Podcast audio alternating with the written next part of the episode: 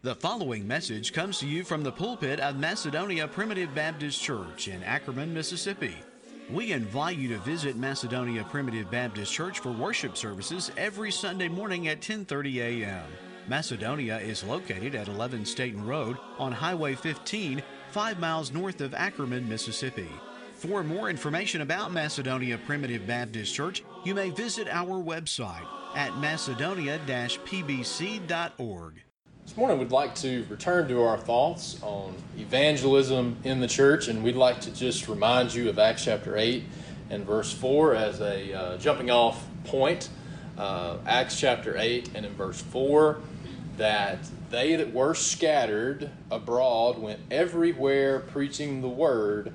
And then in verse 1, that is except the apostles. The apostles stayed there in Jerusalem, but those Jews that had been converted to the church and converted to the kingdom.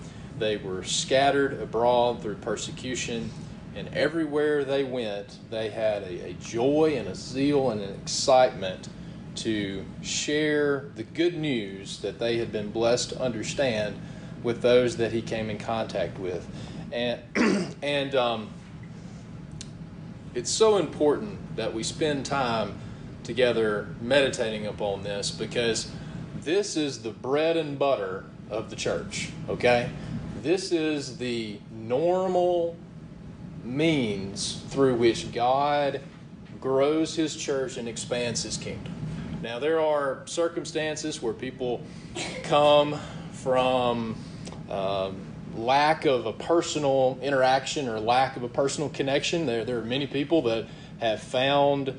Uh, Primitive Baptist churches on the on the internet or through uh, some kind of media or some other means, and they've inquired themselves. And praise God for that. God is not limited in the way in which He expands His kingdom, but the normal way, the normal way that churches grow and that God's kingdom expands is by simply us sharing how good God has been with us in our life through personal witness and through personal testimony.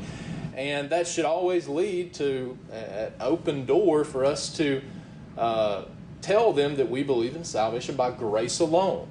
Uh, because every testimony and witness that we have in our life is not a testimony of how good we are and God blessing us because of how good we are. No, we don't deserve anything good of the Lord, and every testimony we have is a testimony of grace. So we've talked about this in previous weeks, but I want to uh, remind you of uh, three aspects of evangelism that we've been trying to focus on. Three aspects of evangelism. The first one is just simply having a what the Bible calls a godly conversation.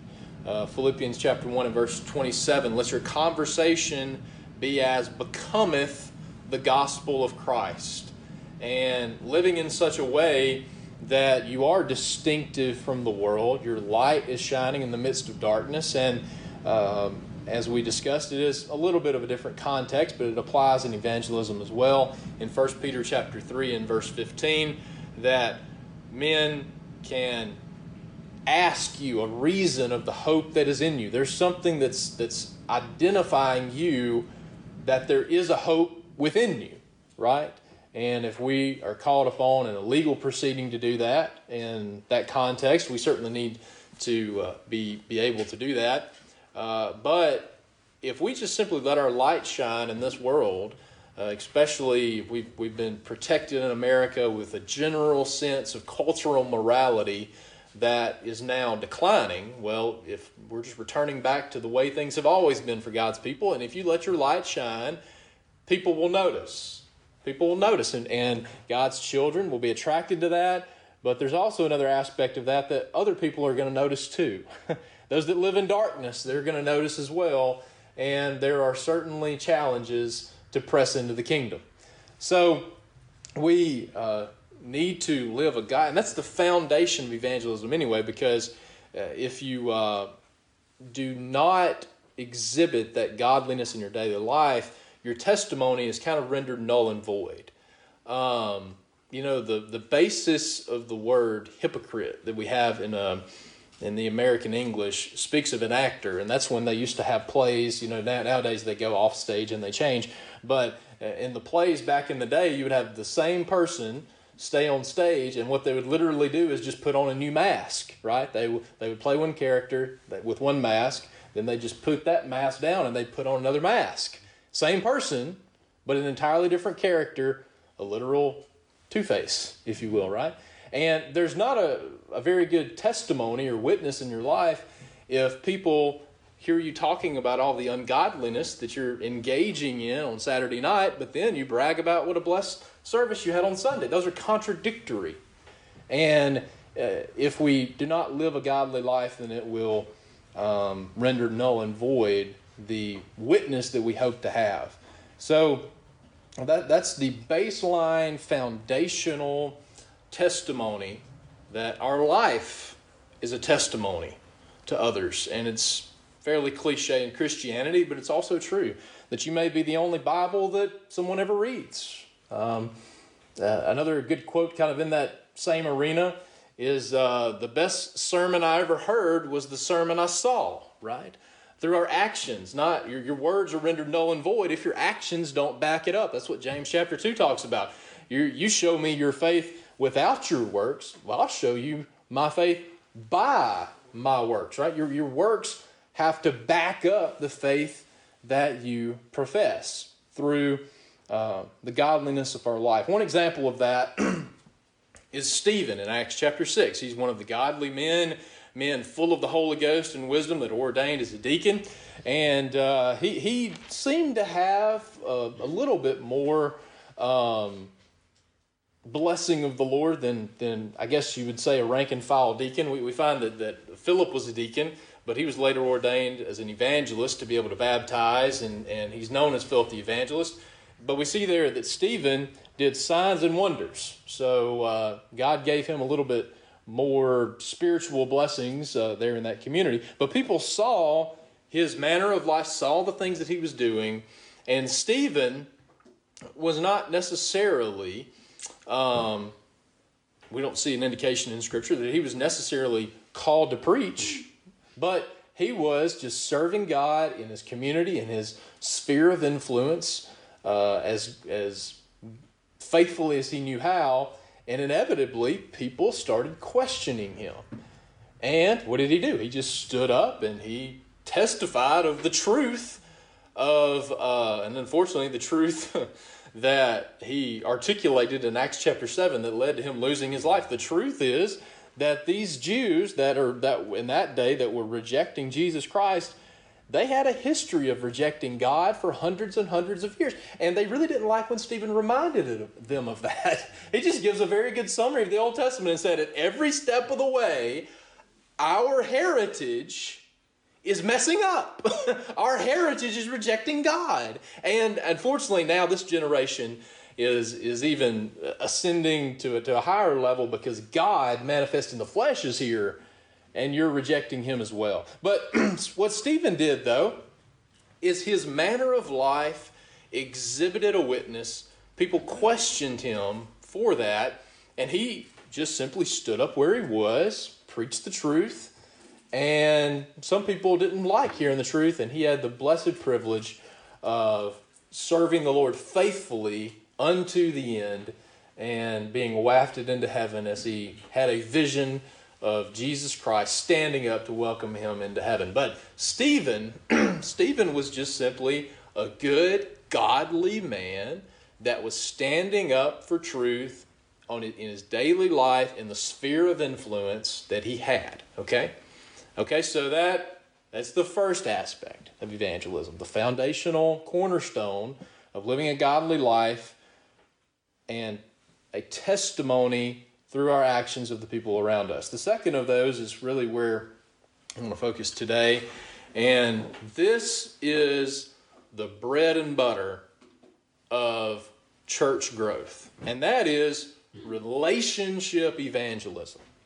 This is interacting with those that are our family and our friends, those that we already have close relationships with, that they trust us. They trust the truth of our testimony, and when you tell them something, they're going to believe it. You know, if, we need to have a discerning mind, and if somebody else tells you, if you hear read something on the internet or hear something on the news, you need to have a discerning mind, and don't just take that at face value. But there are people that we trust that I take everything you say as the gospel truth, and when you deliver a testimony to them of God's blessing and truth in your life, it will have an impact. And then the third aspect of that is sharing the news with those that we don't know personally. And there are many examples of that. Now, obviously, you know, the primary example there would would we could look at the Apostle Paul all throughout the book of Acts, and but he had a unique calling and a unique, unique powerful gift um, for the purpose of establishment of the church. You know, we've talked about that in prior messages about how he preached daily in the marketplace and daily in the school of Tyrannus. But we, we certainly have some degree of, of obligation to still do that today, but yet that was in an environment where there was no church and no witness at all. Okay? So this was a unique situation where how was people how are people going to find out about the truth? By him just preaching publicly, right? And we still need to do that. I, I don't think the uh,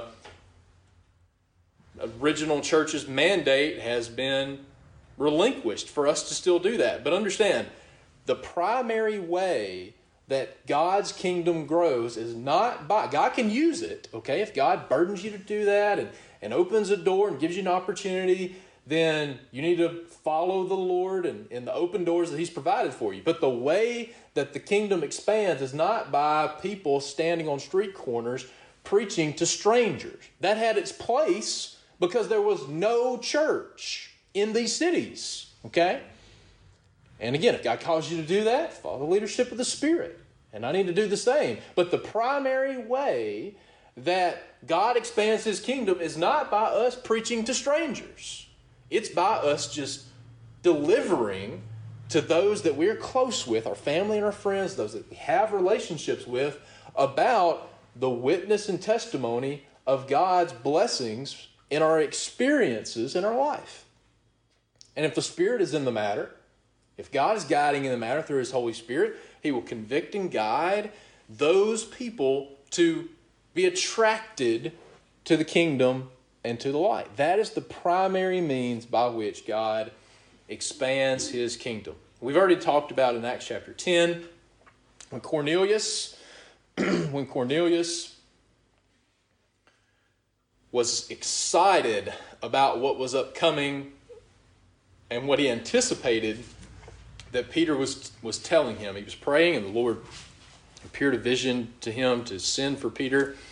And he believed and was so excited about what was up. He didn't know what Peter was going to say, he didn't know the message of the gospel yet, but whatever it was, God had guided him in such a way where I am sending a messenger to you. And you know what? If I believe this message is going to be good for me, I also believe it's going to be good for those that I love. So, who am I going to invite? I'm going to invite my family and my near kinsmen, my close friends, because if, if I'm excited about this message being good for me, I'm really excited about it being a blessing to them too. So, he invited his family and his close friends because he was just excited about anticipation about what the Lord was going to give him through Peter. And as we've told you many times before, and especially in this context, we are already natural evangelists. We are. We're already natural evangelists, especially with our family and our friends. I mean, we all have a group of people, five to ten people, maybe bigger for you, maybe smaller for you. But when good things happen, there are a group of people that you are going to proactively notify and tell them about good things that happen, right? And unfortunately, sometimes we got to deliver bad news. You know, bad things happen, and you get to tell. There's a group of people that you are going to express the witness and testimony of what's happening in your life already, right? That's the way we're wired. God has, has wired us for, for close relationships and close fellowship. He's wired us for that. And part of that, that closeness of fellowship is by sharing experiences together, but sharing, sharing the good and the bad together. And we already do that, right? We already do that because that's how God wired us. We already witness and, and deliver a testimony to those that are closest to us. We already do that, right? The thing we just have to meditate on is what am I talking about? What's what's at the top of my uh, my list that I'm that I'm excited to share with people? You know, this is just so condemning. Uh, back in the day, back in it actually is a very important component of me uh, beginning to speak, which is a lot bigger story than that. But but multi-level marketing companies understand this relationship evangelism uh, better than anybody. you know, you sign up for multi-level marketing uh, scheme, if you will, you know, business, whatever you want to call it, and they're going to say, you know, we don't want you to just talk to you know random people. No, you just talk to your family, you talk to your close friends and you set up some meetings and tell them about tell them about what a good thing it's been for you. You know, uh, I was involved in a company called Limu. It's seaweed, but I guess it's still out there. Seaweed, it's pretty good. Uh, it's expensive, but you know it has a lot of medical benefits uh, if you have a big enough budget to be able to drink it. But there are a lot of people though. Um, lady I worked with, her husband had, uh, he just recently passed away, but he had multitudes of health problems, you know, high blood pressure, diabetes, and all this stuff.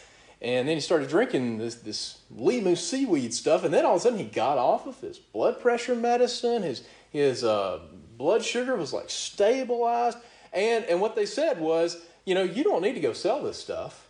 You just tell other people about I drank this stuff, I, I committed to this, and these are the benefits it's had for me. It may have the same benefits for you. And it's amazing how the multi level marketing business, boy, they understand we are already natural evangelists, right? We already deliver witness and testimony to those that we're closest to. And because you already have a relationship with them, because they already trust you, your witness carries weight. Okay? Your witness carries value, it already carries weight. So they're going to listen to you so much more than somebody they don't know. Okay? And you know, I don't get enough of them, but I, I love questions. You know, I love people asking me questions as minister. And there's absolutely a place in your interactions with others where, you know, maybe you reach a point where you say, you know, I don't really know the best answer to that. Um, let me either ask my pastor or let you talk to my pastor. And I, I love that. I, I want to be available to do that. But when people start asking you about the church you attend, your first response should not be, well, actually, you need to talk to my pastor about that. No, your first response should be, let me tell you about what joy I have in the kingdom. Let me tell you about what a peace salvation by grace alone has been to my soul. You know, I used to be, maybe this is your story, I used to be uh, burdened down with the weight and, and, the works of this world that I felt like I had to do something to go to heaven. And now that yoke of bondage was liberated because that's what these Jews were going through, right? These Jews had felt that, that weight of the law their entire life. And now all of a sudden they're like in a different way that, that man that was high, uh, healed there, that lame man uh, in, in Acts chapter 3 that was healed, that was lame his whole life. And then he, he was uh, leaping and, and walking and praising God. He was jumping up and around because he was just so happy uh, to, be, to be healed. Well, that's how these Jews felt because they'd been lame and walking around. That, that weight of the law was so heavy, it's like they'd been lame for their whole life. And now all of a sudden we can walk and leap and praise God because we know that Christ paid it all on the cross. All you have to do is say, This is what a blessing the, the gospel has been to me. And you know, I love you. I care about you. And I, and I see that you're not walking around with as much joy. I say this while I love in the world. You're not walking around with, with as much joy as you should have. Now, this is why your manner of life really matters. Let, when you say, let me tell you what joy I have, but you walk around with a frown all the time, right? I mean, how attractive is that going to be? And, and you know, bless my heart, okay? Uh, my natural disposition, especially when I'm at work, I'm focused. I furrow my brow when I'm focused, and I look. Uh, I look a little mad, you know, and I and I have to be. I've I've learned that over the years, and and I try to be aware of it. But unfortunately, it returns to my natural focus face. And when we were auditing, people got all nervous. They said I had the auditor eye. Got a little bit nervous. They, they, are going to start confessing to things they hadn't even done yet because they didn't even really do because they got a little nervous because apparently I looked that mad at them. So, you know, I know wherever I speak, right? I mean, I mean, we're all in this together. I mean, my face needs to be a little bit more joyful. you know, when you tell somebody, listen to the joy I have, the joy of the Lord is my strength, right? I mean, uh, I feel weak from time to time, but the joy of the Lord is my strength. But if you walk around just complaining every day and, and you, you have a frown on your face and you talk about how bad the politics is and how bad the weather is and, the, and everything's horrible and everything's horrible, they're going to say, okay, well, I'm glad you got that joy, but it, yeah, your joy is not very attractive to me. I mean, what, what we should be is living such a life that our joy is attractive right. to other people, right? They, they see the joy, that, that hope in, that's inside of us that we have. And, well, that's to my shame more than anybody. I mean, I, I wish that my, my joy, I have it, but it should overflow in my daily actions. But instead, it just simply doesn't. And I, I hope that I can have that testimony, that people can see that and be attracted to it. Okay, let's go. Let's go to John chapter 9. Okay, we have quite a few places that we'd like to get to, um, and we'll see how far we get. John chapter 9. And here we have a blind man that's in the temple. And uh, so much here in this story, we're just going to have to hit the high points, which may be difficult. But Jesus uh, heals him. And Jesus just shows up and heals this man of his blindness. And just like anybody would be, right? And he's blind from his birth. Uh, we're not given an age of this man, you know, but I mean, if he's 30, 40 years old, I mean, how excited would you be if you lived 30 years, 40 years without being able to see anything. And now all of a sudden you can see. You know, I, a good friend of mine um, who had very bad vision when he was younger and didn't realize how bad vision he had. Uh, and then he got glasses mm-hmm. as a kid. And I, I remember him saying, Wow, uh, trees aren't just blurs. Look at these amazing leaves on these trees. Like all of it, look at this flower instead of a blur, right? Uh, he had no idea what he was missing uh, because everything was blurry instead of being able to see properly. Could you imagine going from just darkness to being able to see? Well, you know, then you have these high and uh, lofty, prideful Pharisees, you know, and we need to be reverent in God's house, you know. Uh, um, don't destroy the facility, you know, but it's it's okay for kids to run in the church, you know, it's okay. You know, this you had these Pharisees that were like seeing this man who just been healed of blindness, and he's just running around and excited and telling everybody about. And they're like, "Listen now, you're showing a little bit too much joy for the temple, right? I mean, uh, you need to be more solemn." Why are you running around like I was just healed of my blindness? I'm excited. Who did this to you? I don't know. Some guy named Jesus. That's all I know. That's all I know. But it's funny how he was so excited from being healed that he was breaking proper protocol. right? This is not how people are supposed to act in the, in, in the temple. You're supposed to be saw, and there's a place for that, right? But listen, this is a joyful kingdom. this is the this is the place where we experience joy unspeakable and full of glory. This is not, uh, this is not Mount Sinai, praise God. This is Mount Zion that's the joy of the whole earth. And we need to be reverent. We need to be reverent. Oh, but we need to have so much more joy than fear than approaching a modern day Mount Sinai. We're not approaching Mount Sinai, we're in Mount Zion.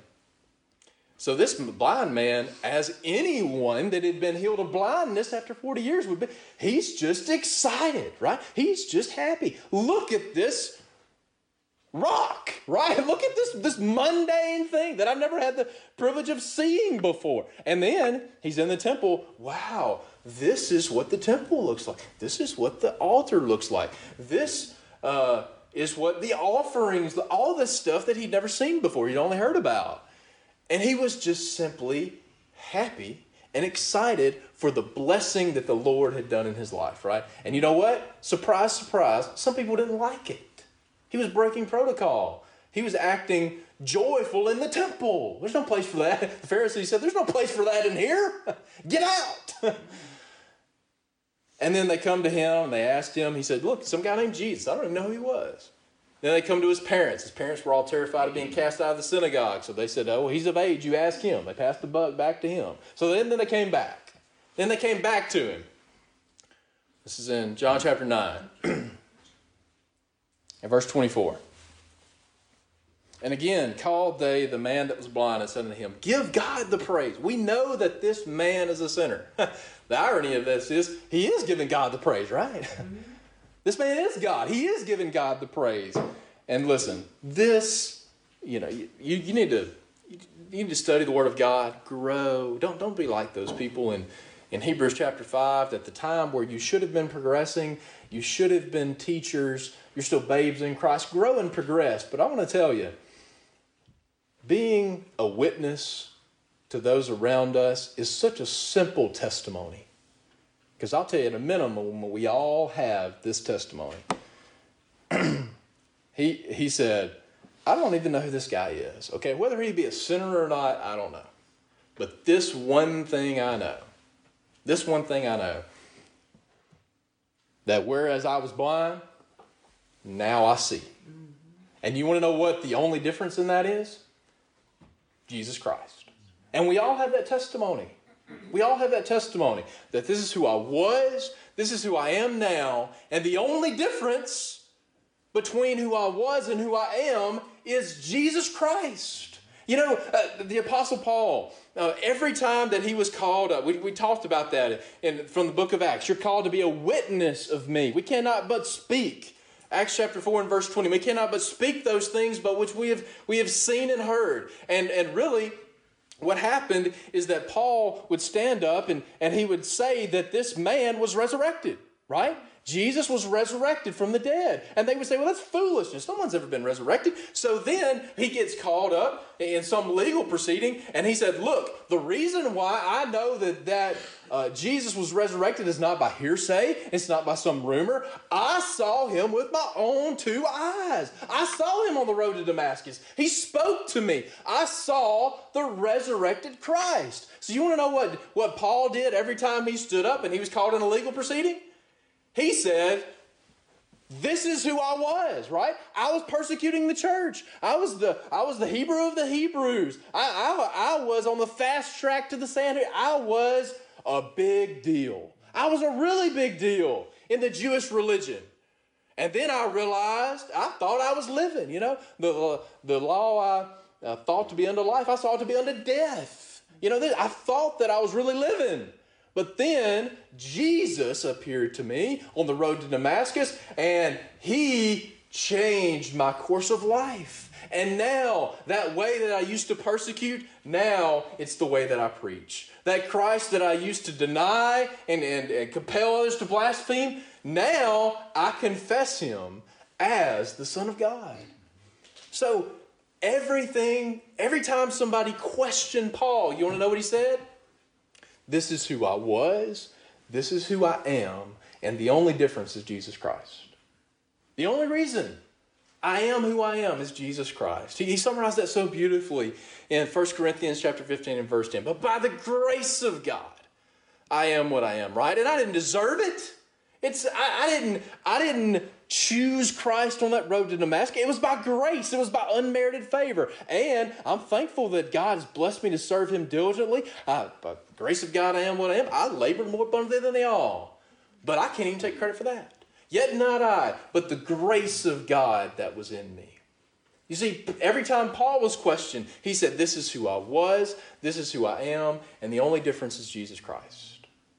Okay? Now, that's a powerful testimony in, in the amazing radical change that some people experience in regeneration. Okay? Now, um, you're not required to have lived a horrible, prodigal son life down in the pig pen for you to have a testimony of God blessing me to get, get me out of that, right?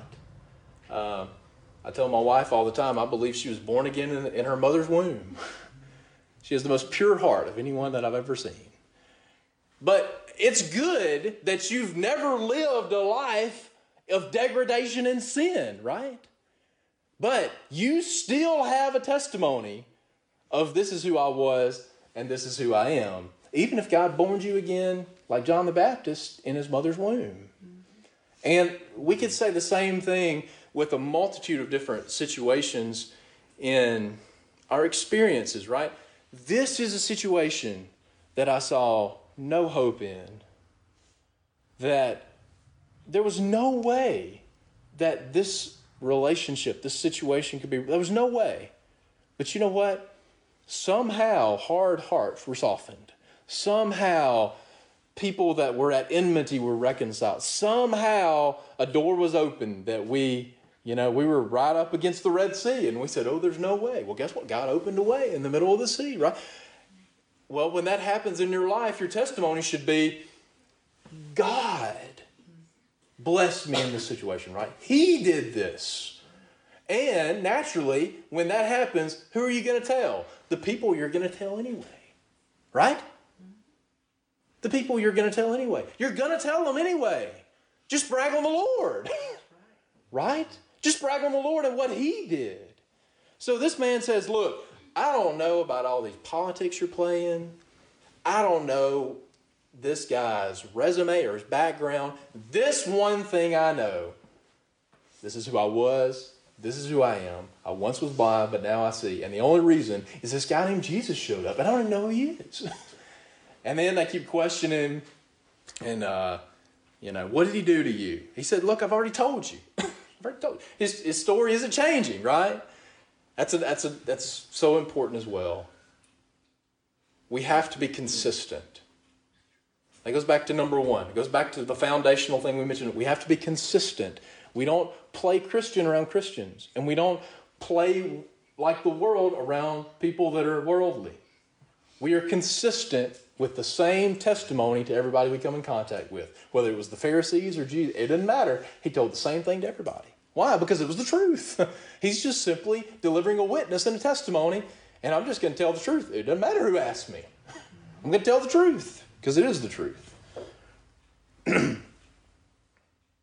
And they keep questioning him. And uh, some really great, kind of humorous interactions here uh, between them. Verse 32 Since the world began, uh, was it not heard that any man opened the eyes of one that was blind? If this man were not of God, he could do nothing. You know, I love how he's he's delivering this witness. You don't know the beauty of this? At this point, he does not even know that Jesus Christ is the Son of God. But you want to know what he's doing? He's being a witness and testimony to everybody he comes in contact with by just simply relaying his experience. And then Jesus, they cast him out of the synagogue. They finally just get so sick of it, they throw him out. Jesus comes and finds him and says, Jesus heard they cast him out of the synagogue. Verse 35 Dost thou believe on the Son of God? This is very interesting, right? Clearly, this man's already born again. Clearly. He's, he's being a witness to everybody around him. And all of God's children will know the Lord from the least to the greatest in the soul. But there's a lot of God's children that their, their head never catches up with their heart. their head never catches up with their soul. You know, and there's some people that take this to an extreme and say that every child of God is going to believe on Jesus Christ. Well, there's a lot of limitations with that. They're all going to know the Lord in the soul, but I can't think of a better example to calibrate that false assumption than this is a man who's clearly born again. He's interacting with Jesus. He's witnessing everybody around him. And Jesus comes up and said, Do you know who the Son of God is? He said, I don't know. Clearly, he's a child of God, but man, his head didn't get it yet. His soul knew it. His soul was overflowing with a witness bragging on Jesus, but his head hadn't figured it out yet.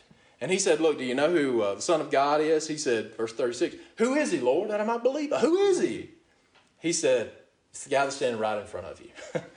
and he confessed him and he believed him. But I want you to see that what this blind man did was number one, there was something about what Jesus did for him that was that caused an excitement that was distinguishable to the people around him that caused them to ask him questions. And when they asked him he just simply gave a witness right? All the people that we interacted with he just told the same thing. Look i once was blind but now i see. And the only reason is because of this guy that just randomly providentially, randomly showed up named Jesus. Okay, now let's go to uh, John chapter 1 real quick. John chapter 1. And um, try to go through this quickly. We're going through the Gospel of John on uh, Wednesday nights, and uh, this is the section of Scripture, Lord willing, that we will probably be considering next week. So I'll try to um, not preach the same sermon twice. We'll try to brush over this as quickly as possible. John chapter 1 we see here two disciples of John the Baptist, and uh, they, they seek Jesus. They're following Jesus. And uh, Jesus turns around and said, You know, what are you doing? What, what seek you? Why are you following me? And they said, Rabbi, two disciples, one of them being Andrew, don't know the name of the other one, Rabbi, where dwellest thou? And this is interesting. Jesus says, Come and see, right? Now, we, we know this, this uh, admonition to come and see from John chapter 1, but you want to know who kind of initiated the come and see? Jesus is the one that initiated the come and see. It's like, you know, we've been looking for this Messiah for hundreds of years, you know, and we're expecting him to, to come and probably make some bold declaration in the temple or in Jerusalem. But you just you just kind of showed up on the side of the Jordan River, and then John pointed to you and said, This is the Lamb of God. We don't even know where you're from. And and found out a little bit later from a very unassuming, surprising place called Nazareth that had a very bad reputation. So he said, uh, where, where are you from? And he said, Come and see. Follow me. Follow me. Come and see. And then Andrew understands that this is the Son of God. This is the Messiah. This is who we've been looking for our whole life. All these Old Testament prophecies now are going to be fulfilled in front of our own two eyes. And you want to know, I just guarantee you, the scripture doesn't elaborate on this, but I can guarantee you that, you know, Andrew was seeking John for a reason, okay? John's message resonated with him repent, for the kingdom of heaven is at hand. And I just know in years past that Simon and Andrew had had conversations about is it, you know, every generation of the Jews, is the Messiah going to come in our lifetime? Are we going to see him? What's he going to look like? What's he, and, and they, they all kind of misinterpreted what he was going to look like. And so Andrew and Peter, Simon Peter, had had these conversations their whole life. Oh, we can't wait to see the Messiah, right? And now one of them identify and says, We found him. So what does he immediately go do? Let me go tell everyone, and not just, I mean, he goes immediately to Peter, but you know he'd had those conversations with other people, right? You know, we've, we've bemoaned together, uh, desiring to see the Messiah. And I know if you're looking, if you're one of those people I had a conversation with in years past, that you're looking for the same thing I'm looking for, if I found it, who am I going to go tell?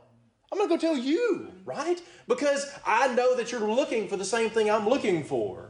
So he immediately goes and he tells Simon, his brother, right? Now, there came a time for them to be called as ministers and to go out with no provisions and to go preach to strangers. There came a time, there came a time for that.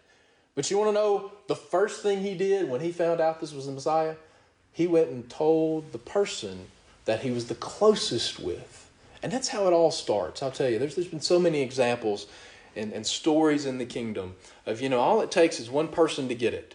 One person to get it. And then that family joins the church. And then when you do that, that kind of starts, especially if you're coming from a different background, that kind of starts some ripple effects, right?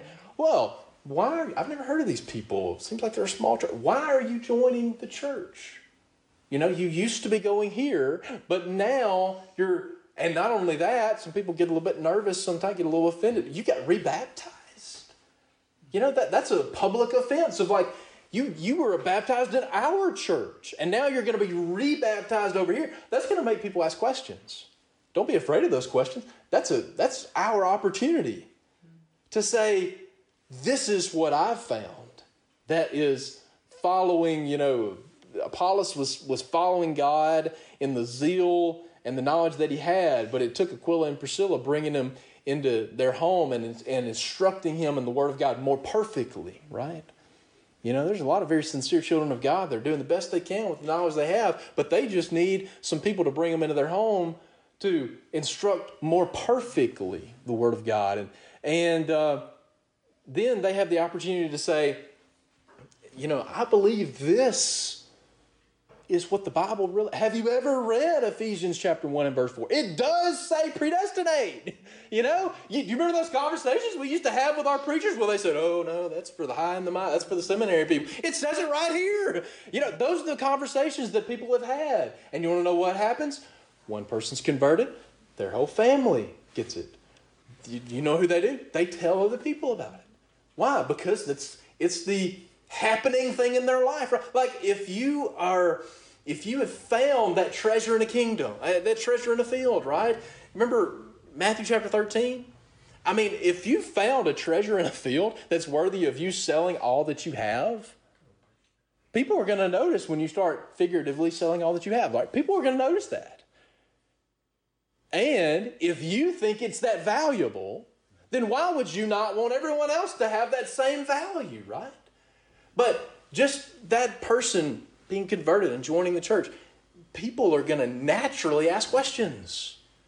And you want to know what they do then? You know, if that, that person in the, is in those early stages, they're probably not going to be able to, to theologically explain practical sanctification and all the different aspects of justification and all the end time stuff. We'll get around to that. But you want to know what you tell them? you know, I felt peace in the message of grace alone that I never felt when people told me that I had to do something to go to heaven. I felt peace that I've never felt before. And I felt love in the church and in the kingdom. And you want to know all you got to do? All you got to do is just tell people about what a blessing it's been to you.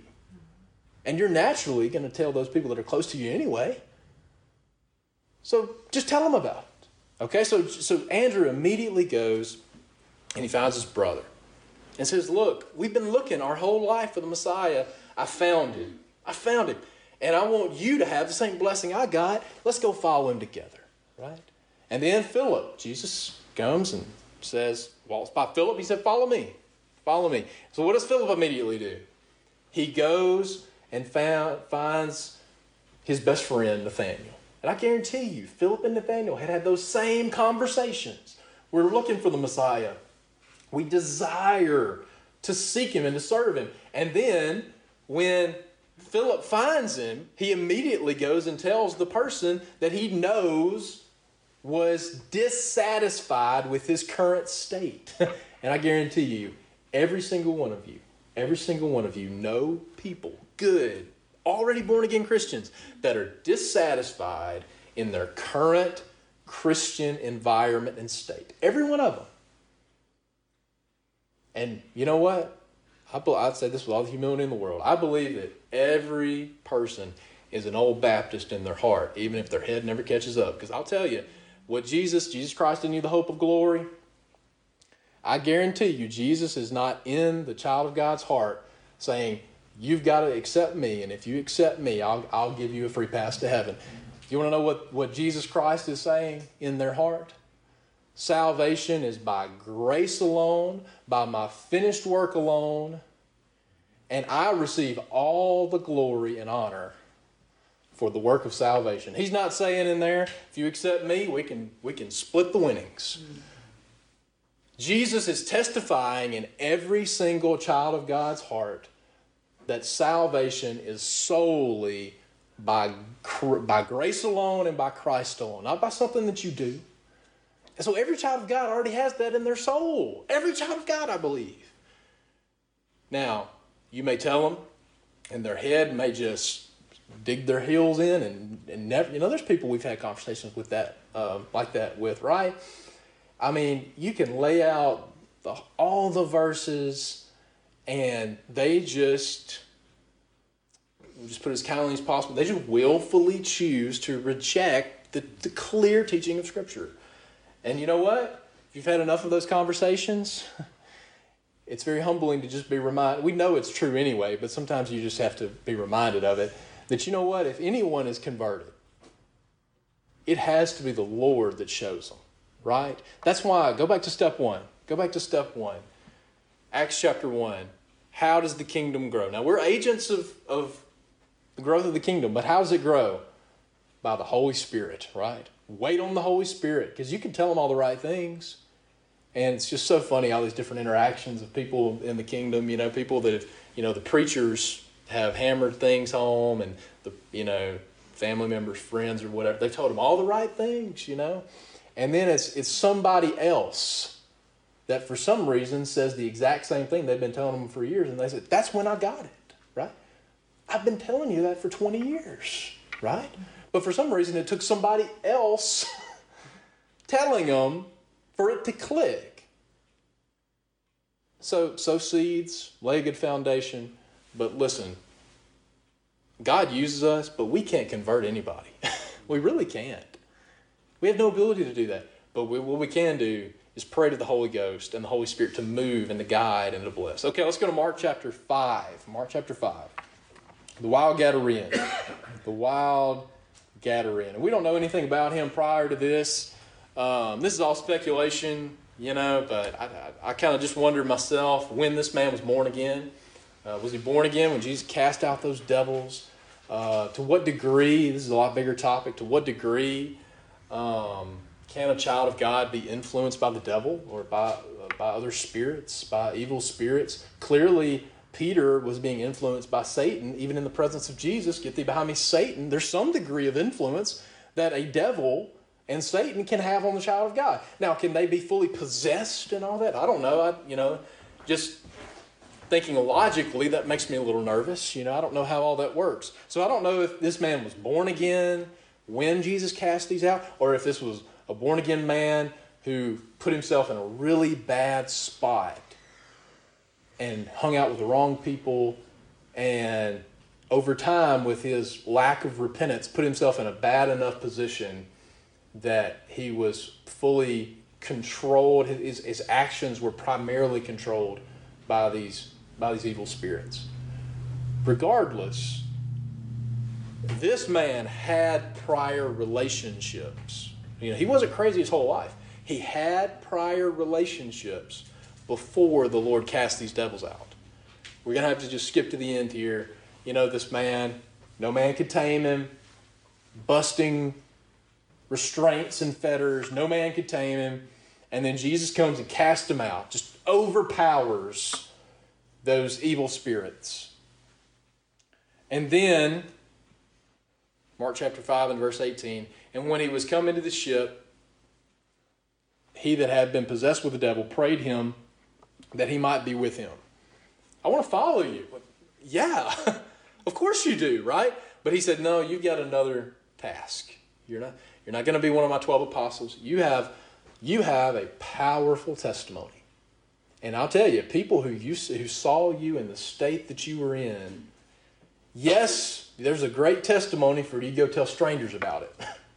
But those people that saw you, those people that saw you when you were a crazy man, those people that saw you when no man could, those people that saw you who you used to be, and then this, this deplorable state that you were in, and now they see you sitting in your right mind, you have a bigger story to tell than being one of my 12 apostles.